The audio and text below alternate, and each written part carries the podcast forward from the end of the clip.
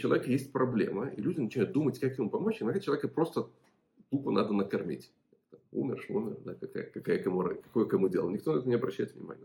По Торе нет ни одной заповеди, за которой полагалась бы смерть. Ни одной. Да.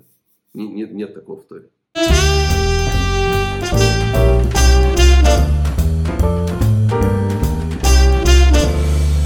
Глава Шуфтим. Есть э, много тем в этой главе, очень интересных. Было сложно выбрать, о чем, о чем поговорить. Но есть тема, которая мне показалась интересной. Она многое объясняет. Сформно дает, как обычно, интересный комментарий к этой теме. Э, в конце нашей главы рассказывается о заповеди Игла Аруфа. Телица, которые пробивают затылок. Я прочитаю по-русски сразу перевод. Это отрывок из Тора. Написано так. «Если найден будет убитый на земле, которую Господь Бог твой дает тебе для владения ею, лежащий на поле и неизвестно, кто убил его». Да, то есть ситуация, находят труп между двух городов на поле где-то. И не могут найти убийцу. видно, что человек труп. Не, человек не своей смертью умер, а насилие. То пусть выйдут старейшины твои и судьи твои и измерят до городов, которые вокруг убитого и будет старейшины города ближайшего к убитому, пусть возьмут телицу, которую еще не работали, то есть на ней еще не пахали, которая еще не тянула под ермом, и пусть сведут старейшины города того телицу в долину Эйтан, здесь они схитрили с переводом, да, спор Раши и Рамбам переводить, долина Эйтан это или где протекает ручей, или наоборот э, скалистая долина, которая не обрабатывается и не засеивается, и там переломит шею телицы в долине – и подойдут священники сына Леви, ибо их избрал Господь Бог твой для служения ему, и чтобы благословлять именем Господа, и по слову их должен решаться всякие споры, всякая язва. И все старейшины города, того ближайшего к убитому, пусть омоют, омоют руки свои над телицей с переломленной шеей в долине. И возгласят и скажут, руки наши не пролили крови сей, и глаза наши не видели, прости народу твоему Израилю, который искупил ты, Господи, и не попусти пролития невинной крови в среде народа твоего Израиля, и да будет искуплена им кровь эта.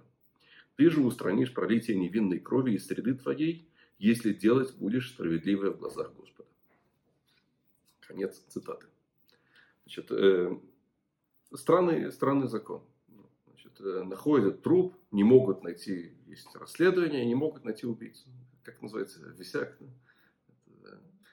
нет, это нет, не на кого, не на кого повесить. И это выглядит как такой идолопоклоннический культ. Да, берут корову, приводят ее в долину, э, где, где находят этот труп, да, значит, э, и пробивают ей затылок, пробивают ей шею и умывают руки над этой телицей. Очень известно в русском языке это тоже осталось умыть руки. Да? Отсюда это пошло, умыть руки. Да? То есть мы, мы не виноваты, мы его не убили, мы не, значит, как они руки наши не пролили крови сей, глаза наши не видели, мы ничего не знаем, мы ничего не видели, прости народу твоему Израилю. Что омывают водой э, э, руки над этой убитой телицей из-за погибшего человека. Чем смысл этой заповеди? Есть много-много комментариев, начиная от мудрецов в Талмуде, заканчивая комментаторами нашего времени. Э, для примера можно сказать, что Рамбам Маймонид дает э, очень простое рациональное объяснение, очень рациональное в стиле Рамбама в своем труде философском Морена Вухим. Он говорит, что нет в этом ничего такого мистического. Он говорит, просто делают целую большую церемонию. Почему? Потому что там будет много людей, люди придут посмотреть, такое нечасто, наверное, происходит. И начнется вокруг этого разговоры, пересуды и так далее. И больше вероятность, что найдут убийцу. То есть это как бы некий такой способ привлечь общественное внимание. Это то, что называется в наше время рассказать про это в вечернем выпуске новостей. Тогда еще вечерних выпусков новостей не было, еще не придумали. И поэтому это был такой способ привлечь к этому внимание. Так, так говорит Рамбам. И, дело, и Рамбам говорит, что хотя по Торе можно казнить, суд можно казнить только при наличии двух свидетелей и предупреждения, то есть суд не сможет наказать, даже если вдруг кто-то скажет, что знает, кто убил. Говорит, ну, может быть, царь его убьет, или, может быть, как-то, ну, то есть, э, э, это просто способ такой, хитрый способ, придуманный в Торе, э, который Тора дает нам, чтобы найти убийцу. Сфорно, он тоже идет по пути как обычно, он рационалист, как и Рамбом, но он дает объяснение, может быть, несколько более философское, чем, э, чем то, которое дает Рамбом. Я хочу посмотреть на, значит, э, на, на это объяснение. Оно, мне кажется, что то, что говорит Сфорно, это немножко раскрывает э, значение понятия человек в Торе. что, такое, когда Тора говорит человек, что имеется в виду? Сфорно говорит так. Он говорит, Ильнаха Лейтан, что значит вот этот вот, это долина Итан, да, долина, Сфорно говорит, Шейн Шамрагель Муцуя, долина Итан это вообще слово, означающее сильный, да, сильная долина. Имеется в виду, что долина, в которой не ходят люди, то есть она скалистая, там ничего не растет. Э, почему? Потому что, э, получается, да, дальше он эту мысль развивает, потому что как бы человек погиб в месте, где никто не видит. То есть общество показывает, смотрите, мы не виноваты в его смерти, потому что он погиб, его убили в том месте, где люди просто, там общество не присутствует. Да. Бывают места еще на земном шаре, в том числе даже в земле Израиля, где люди не ходят. Какая-то заброшенная долина, где ничего скалистое, где ничего не растет. И дальше он продолжает в этом же ключе комментировать Говорит, почему проламливают варфу, да, и проламливают затылок, это. Говорит, что э, поскольку это смерть, скрытая от глаз убитого. Это пришло как бы указать, говорит Сфорно, что это убийство тоже произошло вместе скрытым от общества. То есть это как бы некая символика такая. Да? И обычно, когда, э, чтобы мясо было кошерное, когда хотят зарезать корову, то ей перерезают горло. Да? То есть спереди ее убивают. Здесь, в этом случае, вместо того, чтобы сделать ей шхиту, ей, ее ударяют сзади по затылку. И тем самым общество как бы снимает с себя ответственность. Они говорят, послушайте, этого человека убили, и это убийство, убийство, которое скрыто от глаз. Продолжается форма. Потом это разберем подробнее. Он говорит, что это убийство было э, значит, в таком месте тоже. Значит, это ту сам убийца, точнее, был человек неизвестный суду. Потому что если бы он был известен суду, то они бы его как-то обезвредили бы до убийства. То есть э, второй аспект, который Сфорно здесь находит э, в этом, и тоже разберем подробнее, откуда это Сфорно берет. Э, второй аспект, который Сфорно здесь находит, то, что сначала общество снимает с себя ответственность, умывает руки, потом суд, как представитель власти, да, представитель руководства общины, они умывают руки. Они говорят, послушайте, убили его там, где люди не видели, и убил человек, которого суд не знает, которого руководство народа не в курсе, потому что, то есть оно как бы не проявило здесь халатности, руководство не обезвредив его до убийства. Третья э, категория людей, которая появляется в этой истории, которая, ну, кто Сфорн обращает внимание, это коины, священники. Значит, значит, э, там есть, значит, старейшины, значит, и предадут священники сына Леви, ибо их избрал Господь Бог для служения чтобы благословлять, по их слову решается всякие споры, всякая язва. Значит, и происходит такой диалог между священниками и старейшинами. Э, и Сфорно объясняет, что здесь как бы есть третья категория людей, которые должны снять с себя ответственность, которые должны умыть руки. Это, собственно говоря, религиозное руководство народа. То есть есть народ, есть власть, и есть третья, третья категория, это коины. Те люди, которые обычно они обучали Торы, и они судили людей.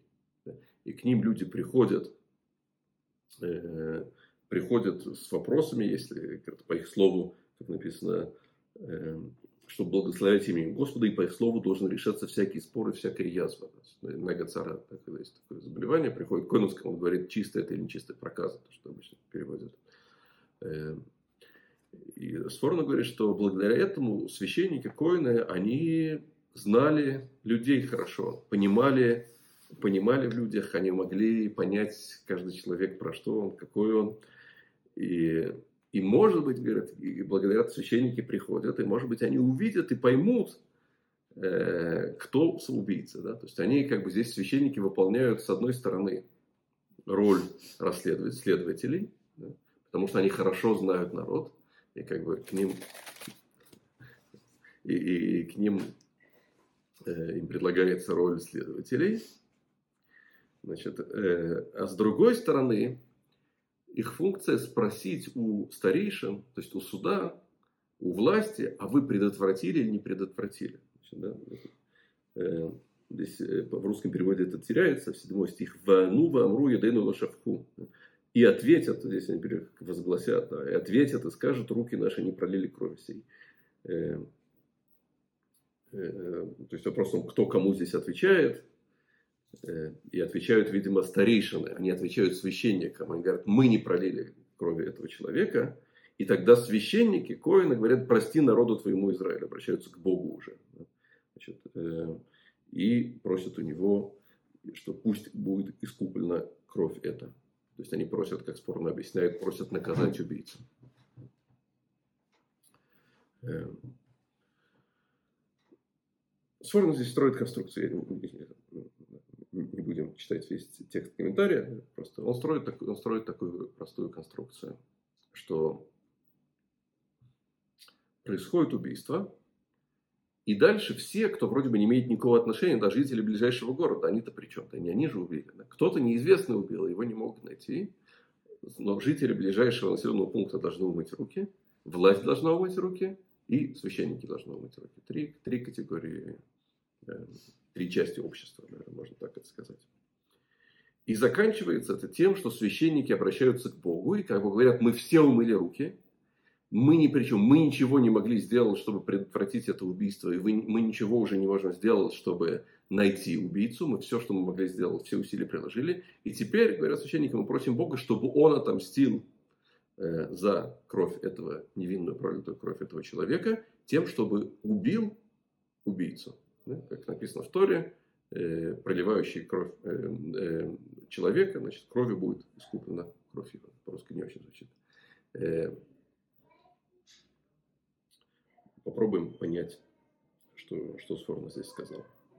Здесь он опирается в своем комментарии не на свое понимание, а он опирается на то, что сказали мудрецы в Талмуде. Во многих местах есть очень много комментариев в Талмуде и в Мидрашах на этот отрывок. Например, э, Гмара в трактате Сута, и Раши приводит эту Гмару, пишет, значит, руки наши не пролили. Значит, говорит Гмара, разве мы могли подумать, что старейшины суда, они есть убийцы? Да? То есть, почему они приходят старейшины того города? То есть, это судьи, это самые уважаемые люди в городе. И они говорят, мы не убивали, да? мы умываем руки. Да? Это, это не мы убили. А что это? Первый, кого нужно подозревать, это судьи. Да? Мало ли кто мог убить. Да? Так отвечает на это Гомора. А только что означает, руки наши не проливали этой крови?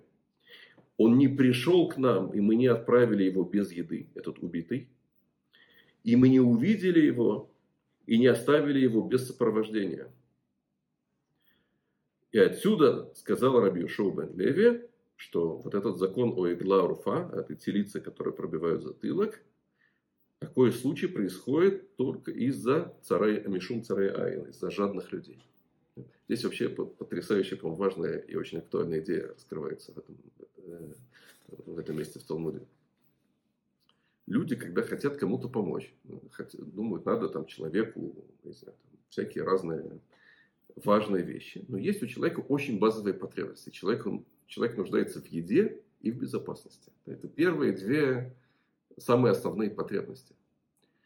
И это первое, что нужно обеспечить. И часто у человека есть проблема, и люди начинают думать, как ему помочь. Иногда человека просто тупо надо накормить. Иногда человека просто надо проводить, да, чтобы он не был один, чтобы он, чтобы он был в безопасности.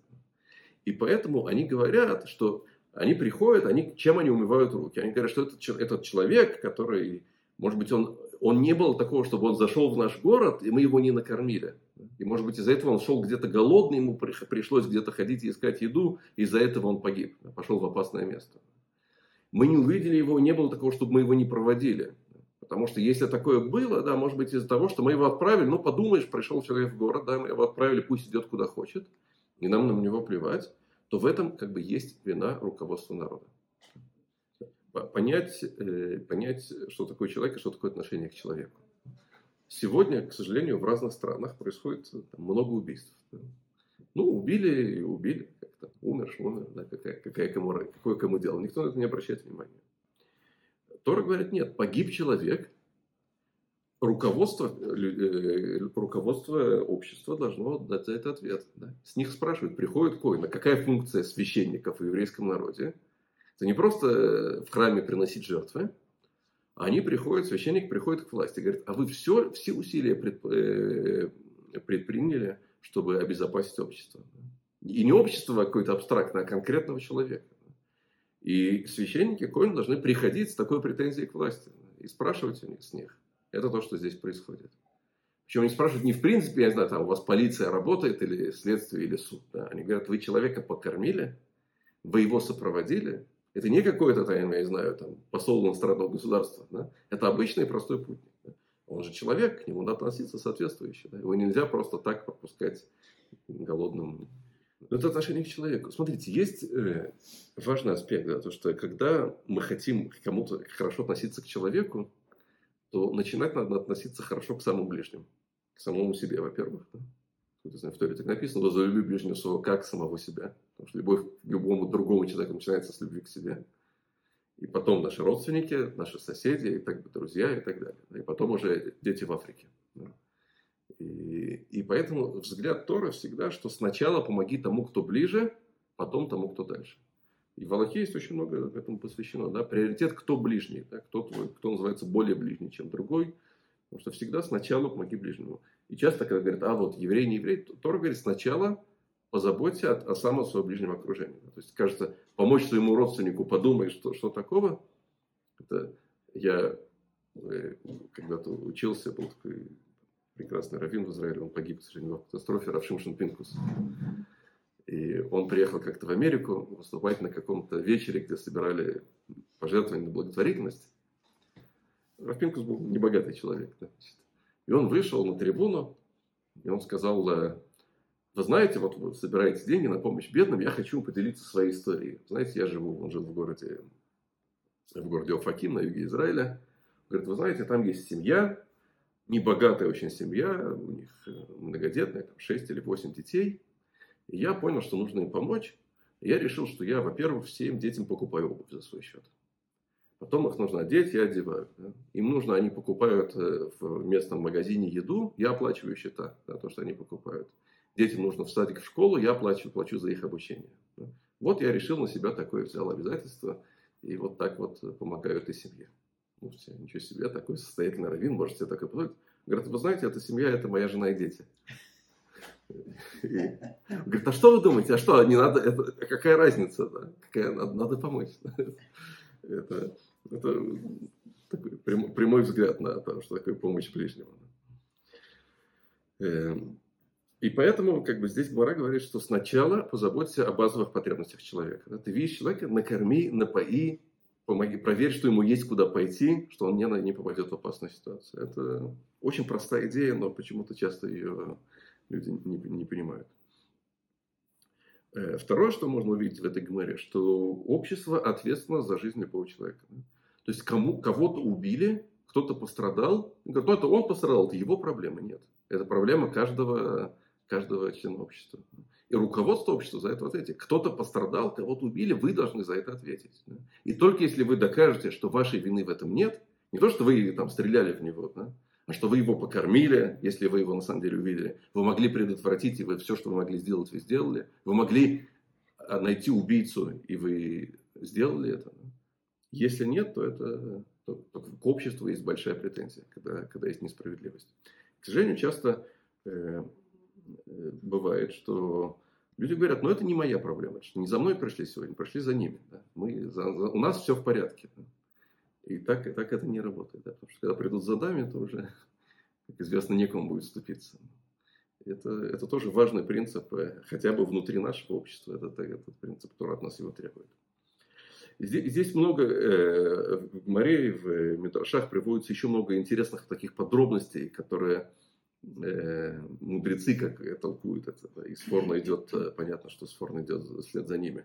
Например, написано, и выйдут старейшины, говорит Гмара, выйдут они, ну, они их посланники. Обычно суд имеет право послать, назначить каких-то ответственных людей, которые пойдут и будут искать.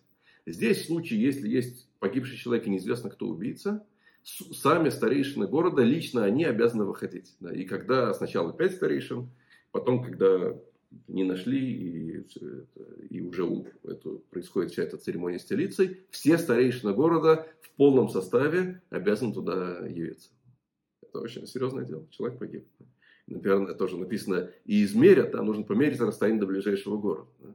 Теперь понятно, что если труп лежит ровно там посередине, то нужно тщательно мерить, потому что сложно определить, какой город ближайший. Но бывает такое, что очевидно, какой город ближайший. Он лежит намного ближе к одному городу, чем к другому. Это говорят э, мудрецы, что даже если очевидно, к какому городу лежит ближе, все равно нужно измерять. За, почему? Потому что Тора дала заповедь заниматься измерением. То есть идут главы старейшины города, самые уважаемые люди в городе с линейкой.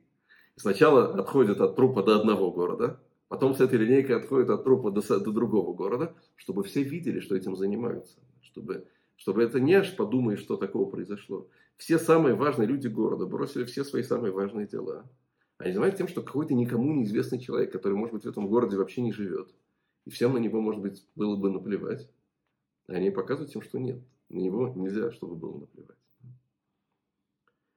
Это ценность человеческой жизни. Ценность человеческой жизни. Это немножко просто приоткрывает взгляд Торы и взгляд наших мудрецов на, на понятие ценности человеческой жизни. Это немножко далеко от нас. Но это дает нам некое направление. Э, что такое настоящий гуманизм? э, и еще, еще пример, да, Мидраш Сефри говорит, искупи народу своему, да, они обращаются, искупи народу своему, это живые, которые ты выкупил, это мертвые, это умершие, Отсюда это учит нас, что мертвым тоже нужно искупление. И, и получается отсюда, говорят, говорит Мидраш, что проливающий кровь грешит до выхода из Египта. То есть, он говорит, это не только проблема жителей этого города, это не только проблема их предков, это проблема всего еврейского народа на протяжении всей его истории. Убили одного человека. Говорит, такое непозволительно. Что, как, как у Бабеля, что за моду взяли себе стрелять в живых людей.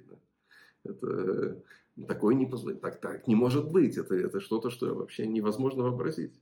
Человек погиб, а не кто-то. И тоже в таком же ключе мудрецы говорят, э, народ, который ты выкупил, э, что на условии этого ты выкупил нас из египетского рабства, чтобы не было среди нас проливающих кровь. Есть это, говорит, зачем Бог вывел еврейский народ из Египта? Он вывел при условии, да, это было обусловлено тем, что среди нас убийц не будет. Что никто не будет чужую кровь проливать. Это, это такой взгляд наших мудрецов на эту тему. И Сфорно здесь он превращает это, ну, он связывает здесь эти, эти и другие высказывания мудрецов, которые не привел, он связывает их с текстом и строит здесь как бы систему. Да. Он говорит, что есть три категории. Народ, во-первых, каждый человек, он должен дать ответ за это. Дальше руководство, и с руководства спрашивают священники. И в этом функция священника спросить руководства, а достаточно вы сделали для человека. Да? Не для какого-то там государства или общества э, условного, там, да, эфемерного, а для конкретно вот этого человека. Все ли вы сделали, что вы могли? Потому что если нет, то вы виноваты. И функция священников, да, обвинить их в этом. Э, Теперь Сфорно говорит, зачем, зачем вся эта церемония, зачем нужно Зачем нужно убивать корову? Причем, причем тут корова? Значит, э, он говорит, есть те, кто говорит, что это искупление, да, как некое жертвоприношение странное такое, которое искупает я говорю, кровь этой коровы, искупает кровь. Сфорно говорит, э, говорит не так. Значит, суть не в том, чтобы э, пролить кровь коровы. Суть в том, чтобы показать, э, как он говорит, что символика этого, чтобы показать, что это мы не видели. Да? То есть сделать какое-то действие, которое, оно, как бы, когда берут корову и проламывают ей затылок, это варварство какое-то. Это пробуждает какие-то чувства в людях. И показать, что, послушайте, вы должны на это обратить внимание. Да? Это не что-то, что можно просто так пропустить. Сфорн идет Сфорн в таком же ключе, как Рамбам это объясняет. Да? То есть он объясняет это рационально, что это не жертвоприношение, это привлечение внимания людей. Просто если Рамбам говорит, что э, объясняет суть этого, смысл этого привлечения внимания в том, чтобы найти убийцу. Сфорно надстраивает над этим, над этим еще один этаж. Он говорит, да, здесь действительно есть задача, что, может быть, это поможет найти убийцу, но кроме этого, здесь как бы идет встряска народа. Да? То есть напоминают, что такое ценность человеческой жизни. Как такое может быть, что человек погиб. И поэтому заканчивается, заканчивается эта церемония тем, что коины просят у Бога, значит, э, про, ты прости народу твоему Израилю, который искупил ты, да, значит, э, что люди действительно говорят, мы, мы потребовали с власти, потребовали с народа, мы поняли, что они не виноваты. И тогда они обращаются к Богу уже, и говорят, и да будет искуплена им кровь это, так сформа, не все так сформа так говорит, да. То, что они просят, хорошо, э, мы не смогли наказать убийцу, но отмщение за убийство, за пролитую кровь человека может быть только, э, э, только убийством э, убийцы. Это, это не значит, кстати, это интересно, да. Это не значит, что Тора за смертную казнь. Потому что, например, да, по закону, если откроем того же самого Рамбама, который подробно приводит закон о смертной казни, мы видим, что если поймали убийцу, у нас есть все доказательства, что он убийца, то суд обязан искать ему оправдание, чтобы его не казнить. То есть Тора, да, дает за убийство смертную казнь, но она практически лишает суд возможности эту смертную казнь применить на практике. Смертные казни, которые в Торе, они, они присутствуют практически только в теории, а не на практике. Тора, при том, что она дает много заповедей казнить кого-то за, за многие нарушения, но она лишает, прав, лишает возможности применить это на практике. Как в известном своем письме Рафмайш Файнштейн написал, что Тора написал так много, в истории есть так много смертных казней не для того, чтобы они применялись, а для того, чтобы показать строгость запрета. Чтобы сказать, смотрите, насколько это действительно строго запрещено, что за это даже полагается смертная казнь. Но суд, например, в случае, если идет судебный процесс, где идет разбирательство о смертной казни, суд обязан принять сторону защиты. То есть суд, судья выполняет не только как бы нейтральное, да, как обычно состязательное, да, да, он здесь занимает позицию защиты, и судья обязан искать оправдание подсудимому. Да. Простой пример, просто чтобы эту всю тему коротко объяснить. Э, есть еврей, который нарушил шаббат. Специально он знает точно, и он сам знает, что он, он знал, что такое шаббат, знал, что это запрещено, он его специально нарушил. И теперь он сделал чего? Он раскаялся, говорит, все, я хочу, я, я был неправ, нельзя нарушать шаббат. Открывает Тору, написано, что полагается за шаббат, скилла, ну, то, что называется побиение камнями, сбрасывает человека с крыши, да, с какой-то возвышенности. Он залезает на крышу, на десятый этаж и прыгает вниз головой. Чтобы он знает, что он нарушил шаббат намеренно, все, доказательства это. Теперь такой человек долетел до низа, разбился, он там наверху ему за это дадут награду или накажут?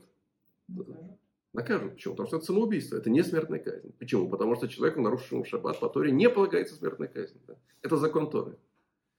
Если, Тора сказал, что если было два свидетеля, и, и они предупреждали, и конкретным образом предупреждали, и потом суд, и суд искал оправдание не нашел, та-та-та-та-та-та, после этого тогда ему полагается смертная казнь. Но до этого, да, или, э, например, человек, который выстрелил в, в приговоренного к смертной казни, его за это не казнят, потому что он, он казнил, он убил того, кому полагалась смерть. Но человек, который выстрелил в того, кому, кого еще суд не приговорил, ну, приговорил бы, то есть потом бы, да, его да за это казнят, потому что он убил невинного человека. То есть, э, короче, это, по Торе нет ни одной заповеди, за которой полагалась бы смерть. Ни одной. Да. Нет, нет такого в Торе. Это большое заблуждение. Люди думают, что Тора говорит, что за совершение определенных действий полагается смерть. Это не так. Ни за одно действие Тора смерть не дает. За какие-то действия Тора говорит, что если, то есть она было много-много-много разных условий, тогда за это полагается смерть. Это точно не в наше время. Да. В заключение я хочу сказать, что Гомора говорит весь этот закон. Да, говорит, что с тех пор, как приумножились убийцы, перестали исполнять закон о Игларуфа, о этой телице. Потому что все это имеет смысл тогда, когда убийств нет, и убийство что-то из ряда вон выходящее. И тогда действительно это дает встряску народа. Э, такая церемония. Но когда убийство это ежедневная хроника, все это потеряло смысл. И даже когда еще был храм, и когда в принципе все эти законы они применялись на практике, перестали применять этот закон на практике.